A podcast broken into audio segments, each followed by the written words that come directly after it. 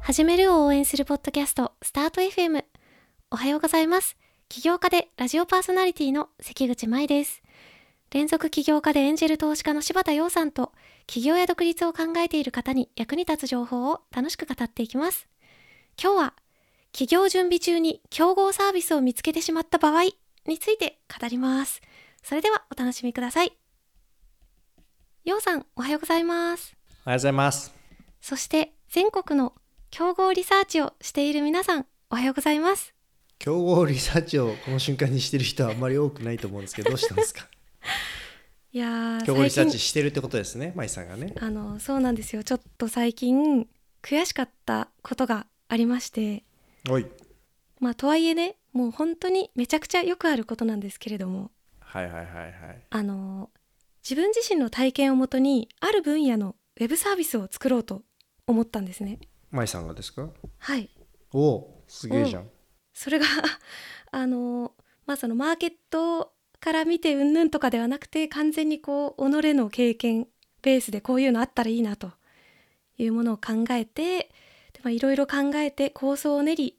画面の遷移図まで作っていたところだったんですけれどもふんふんふん。あのそのタイミングでもうほとんど全く機能とかいろんなことが同じでターゲットもめちゃめちゃ同じなサービスが海外にあることが判明しましてなるほど。うんしかもそこが結構成長していて20億円ぐらいの資金調達をしたところでということが分かりまして、なる、なるほど。うん、しかもそこが日本でも2022年中に同じサービスというか、まあ、それを出す予定であるとまあまあまあまそういった出来事がありました。あ。ありますよね、そういうことね。ありますよね。まあただねよくああうん、ある意味ではねそういったサービスの需要が一定証明されている状態とも言えるのでそうですね。まあ、それそれを踏まえた上でもちろんあのリリースしていくという選択肢もあれば何も正面衝突しなくてもという考え方もあると思うんですね。あ、なるほど。じゃあ、これ、本当にまいさんは、そう、どっちにするか悩んでるってことですか。えっとちょっとはいはいはい。別にこの件があるとないとに関わらずうんうんいずれにしてもちょっと違う形で考えようかとは思ってるんですけうん。どなるほど。ううん。んうんうん、ただねこのサービスを考え始めたら国内外でそれを似たようなやつを見つけるというのって本当によくあることだと思うので今日はこのスタートアップあるあるについて話していきたいと思います。いやーまあ僕もすごいそれよくあるんですけどうん、まあ一つはあれですよねなんか探してるとアンテナがすごいその分野に関してこう鋭くなるのでなんかより見つけやすくなって見つかるっていう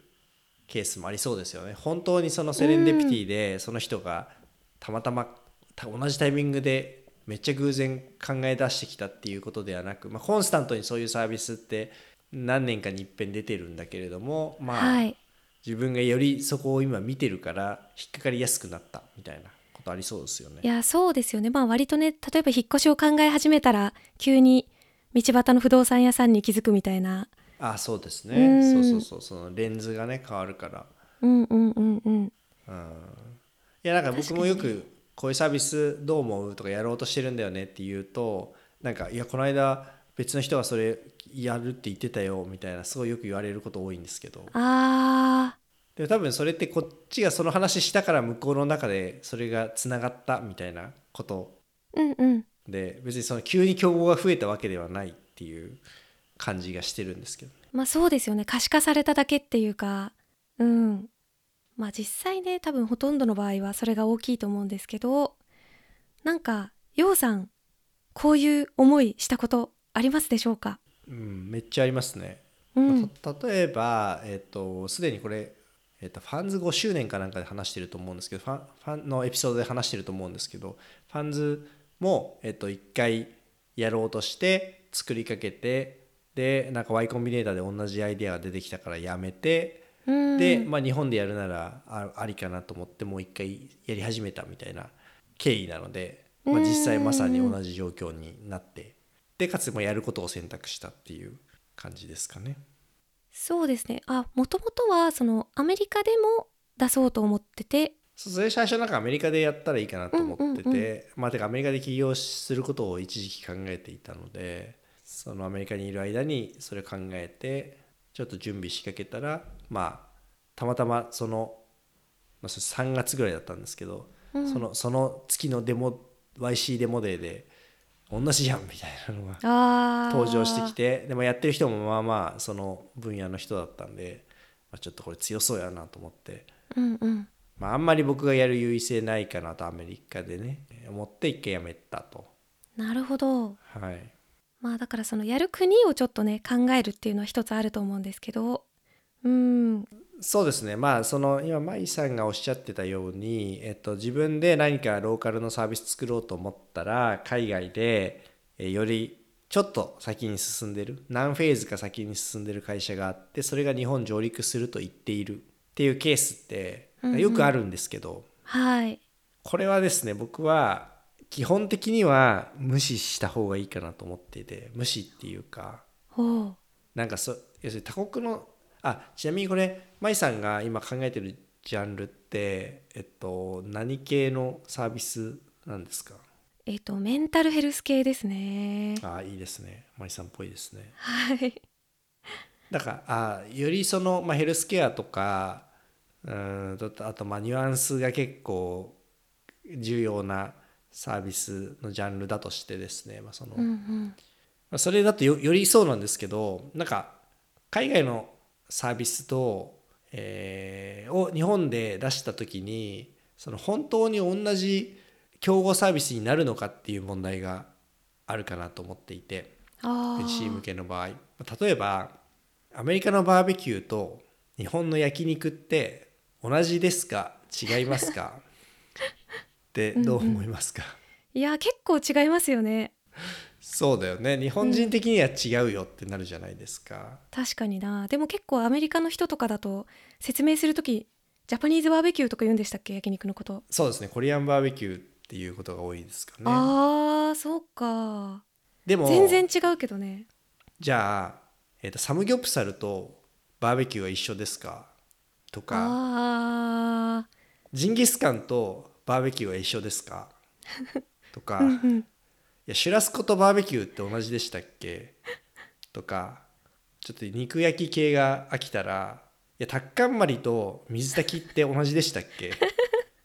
となんかかっこの てようさんがなんでこんな次々思いつくんだろうっていうのがなんか 今すごいなと思っちゃったんですけどこれねだからそうよくね、うんそういう大企業とかにそのスタートアップアイデアをプレゼンテーションに行くと「いやそれありますよね」みたいな言ってくるんですよ。ああそっかでだからその時にちょっとイラッとして心の中では今のやつを思ってる っていう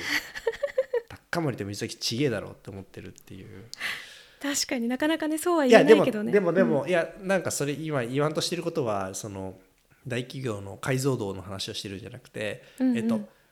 タッカンマリと水炊きって同じだと思う人っていうのを、まあ、日本の東京にいる人に聞いたらみんな違うよねって言うと思うんですよね。はい、で韓国の人に聞いても違うよねって言うと思うんですけど、うんうん、じゃあこれ何でしょうメキシコの人に聞いたらどうですかねとイタリアの人に聞いたらどうですかねああロシアの人に聞いたらどうですかねってそれとそれぞれ同じだと思う人も同じだと思う国もいるしいやそれ違うでしょっていう国もいると思うんですよ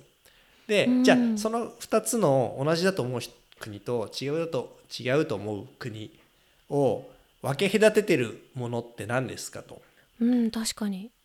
でないんですよ多分何にもなくて、うん単にタッカンマリというものがタッカンマリというスタイルで流行ったかことがあるかどうかうんだけだと思うんですよね。確かにその例えば確かなになんだろうそのよく鶏肉を食べているとかあんま関係ないと思うんですよ。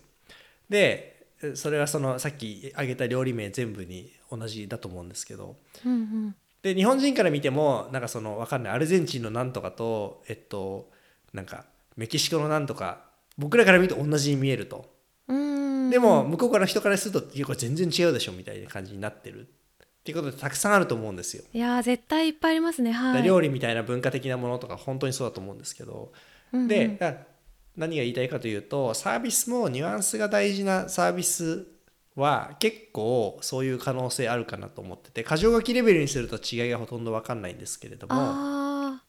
だからメディアとかでなんかそのまあおにあのこういうこれこれこういうサービスが日本に上陸しますって言った時にいやじゃあ本当に流行った時に同じそれは水炊きになるとして流行るのかタッカンマリとして流行るのかっていうのはなんか流行らないうちは分かんないですよね。うーんそうだからなんかあんまりその時点でその情報を参考になんかビジネスプランを変えるべきかっていうのはなんか僕はそんなに気にしなくていいんじゃないかなとうんうんうんうん思う派です。なるほど確かにね特にそまあのうん一次情報じゃなくてその二次情報じゃないですかそれってまあメディアに書いてあったとかそうですねでそうすると本当にその過剰書きレベルになるのでいや僕も本当に水炊きとタッカンマリ何が違うのかよく分かってないんですけど確かになんか切り具方体的に説明しようと思うとよくわかんないけど味は結構違うような気がしますけど味違うかな同 じなんかタレ水炊きタレが違うだけタレがポン酢かなんかあれでもどっちもポン酢違うかいやどっちもポン酢なんじゃんって僕も思うんですよねまあもう、へーいやまあよりそのバリエーションがあるってことなんか薬味のまあ結局ほら分かんない じゃん過剰書きレベルで分かんないんですよね確かにそうなのでまあ一時情報じゃない限りこの過剰書きレベルになっちゃうと思った方がよくってうんうんうんうん多分レシピでも分かんないと思うんだよなそうですね材料もほぼ一緒な気がするしあーまあちょっと違うでもなんかそれや薬膳みたいなものをタッカンマリは入れている ディテールですよねでもね確かにいやなんつうのそのアイコンが青か赤かみたいなうーん 感じに多分見えちゃうと思うんですよね過剰書きにしちゃううと、んうんうん確かにそうなってくるともはやねどっちがいい悪いっていうかもう好みの問題みたいなそうでも競合してないじゃないですか実際じゃあ麻布十番に水炊き屋出す時に、タッカンマリ屋の数数えますかって言って数えないじゃないですか確かにそうだから競合してないんですよ、うーんみたいなことがそういう乱暴に言うと起こりがちなのでなんかあんまりその右往左往しなくていいのではないですかということを今ちょっと提唱しようとしたということですね。おー確かになるほどでも例えば楊さんのファンズさんの場合はさすがにアメリカで同じようなのはやめといたってことですねうんまあそれももしかしたら別にやってたら違うくなってた気もするんですけどまあわかんないですよねそれはねそうで逆になんかその同じお客さん同じ課題同じ解決アプローチみたいなところで本当にかぶったとするじゃないですか例えば営業はい現場で「うんうあんいやそれ他の提案も受けてるんだよね」って言ってでまあいや大体言ってることも一緒だよみたいな、まあ、これはもう正面衝突してるのでこういう時はちゃんと差別化考えた方がいいかなというふうに思っていて。うーんでこうなりやすそうな状況ってむしろ参入前のいろんな情報戦みたいなことではなく参入した後ですねその水炊き屋さんを開店した後に隣のブロックに水炊き屋さんが出てくるうんという問題の方がこの問題が発その今言った同じお客さんに同じ課題を同じアプローチで解決しようとする人たちが出てくるっていう問題になりがちかなと。あーこれはまあ本格的な差別化の話になるので、まあ、それは考えなきゃいけないかなとうん何が違うのかうんうんうんただ結構今あの言ったその同じお客さん同じ課題同じ解決アプローチというのの何かが、えっと、まだその二次情報段階だと、えっと、同じようで見て実は違うっていうケースが結構多いのではないかと、うんうんその3つとも全部揃ってるってことはあんまない可能性があるんじゃないかなと思って、確かにうん、いるうーんまあもちろんノイズにはなるんですよその調達する時とか採用する時にはい「いやど何々と一緒ですよね」って言われて「いやいや違くて、えー、とこうこうこういう理由で違うんだよ」「うーんそんなもんすかね」みたいな感じで、えー、とノイズにはなるんでちょっとまあ面倒いなって感じがその気重くなるのはよくわかるんですけど、うんうんうんまだ実際のシェアにそんなに影響するような感じはしないかなと思いまうす。ーんまあ、それよりはそのやっぱ後から入ってくる完全パクリみたいなやつの方があうーんと考え考えるべきその気にすべきーうんうん競争相手としては大事なのではないかなと思います。確かになちなみに、まあ、さっきそのワイコンの事例をいろいろ見てみたいな話ありましたけどようさんこういう事業アイデアをこう考えてバーッとリサーチするとき具体的にどういうふうにやってますか僕あんまり競合リサーチしないですねうんしないようにして、まあ、さっき挙げた理由でしないようにしていて、えー本当にお客さんのところとかでかぶった時によりちゃんと見るようにはしてるんですけどうーんむしろ、うん、競合、まあ、あんまりその自分がすでになんかあるところに入っていったことがないっていう理由もあるかもしれないですけど例えば建築現場管理 SARS が流行ってるから僕も建築現場 SARS アプリ作ろうっつって入っていく場合はまあ当然ね先行研究した方がいいと思うんですけど、まあ、あんまりそういう参入の仕方したことがないので分かんないっていうのもあるんですけどあん,、うん、あんまり競合見てなくってむしろえっと隣の業界とかでうまくいってるやつがどうやってうまくいったんだろうとか、あうーんとその自分たちがの一個前の世代で成功したサービスってどうやって成功したんだっけの研究は結構するんですけど、まあ、それ成功事例の研究ですね競合じ競合他社というよりはーへえ成功事例研究はめちゃくちゃあのやった方がいいと思いますよパうタんーうン、んうんうんパターン認識してなるほどこれが肝なんだっていうのが分かるのでなんかおんぶに抱っこで恐縮なんですけどその研究ってどうやってやってますかうーんまあなんかだからうまくいってそうな会社うんを見つけるまずはいでそこにいる人に話を聞く、うんうんうんまあ、あるいはそれに近い、まあ、直接知り合いでなければち近い人に出資してる人とかああであんまりそのスタートアップ界隈じゃない場合は、えっと、ビザスクで聞くっていうのよくやってますね僕ああビザスクはマジで、まあ、あんなサービス存在していいんですかね結構情報ダダ漏れサービスなんでみんなペラペラ喋りますよ本当に大手の人とかいいですねいいのかな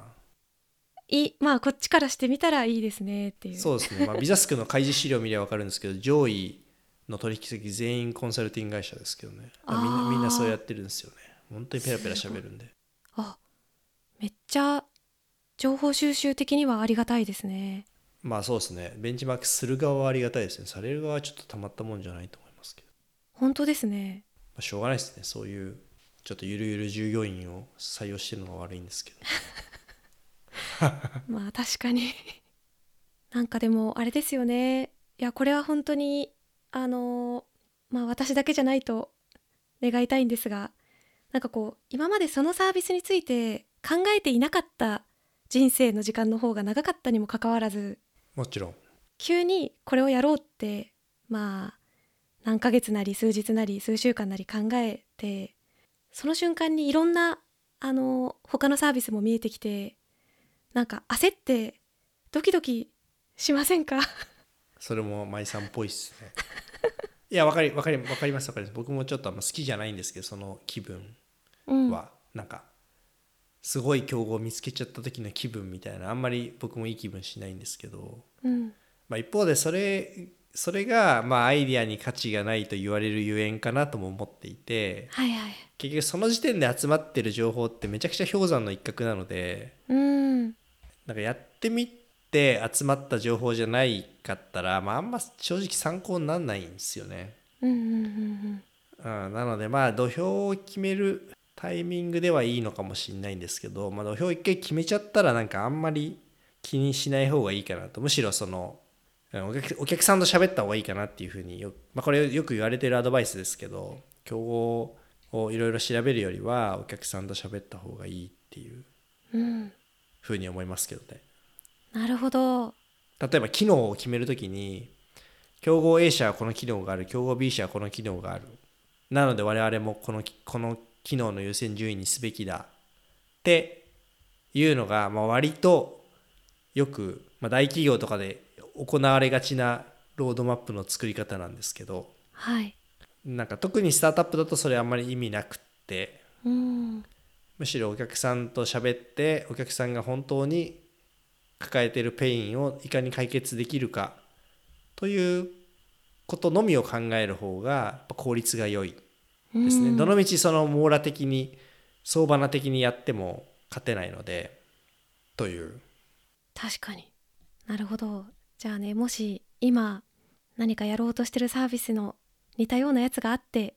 ちょっと心がざわざわしている方々も、まあ、私も含めてぜひ勇気を出して お客さんと向き合ってサービス開発を頑張っていきましょうスタート FM ではあなたからの質問やメッセージを募集していますポッドキャストの概要欄から送ってくださいそして最後まで聞いてくださったそこのあなたチャンネル登録、高評価よろしくお願いします。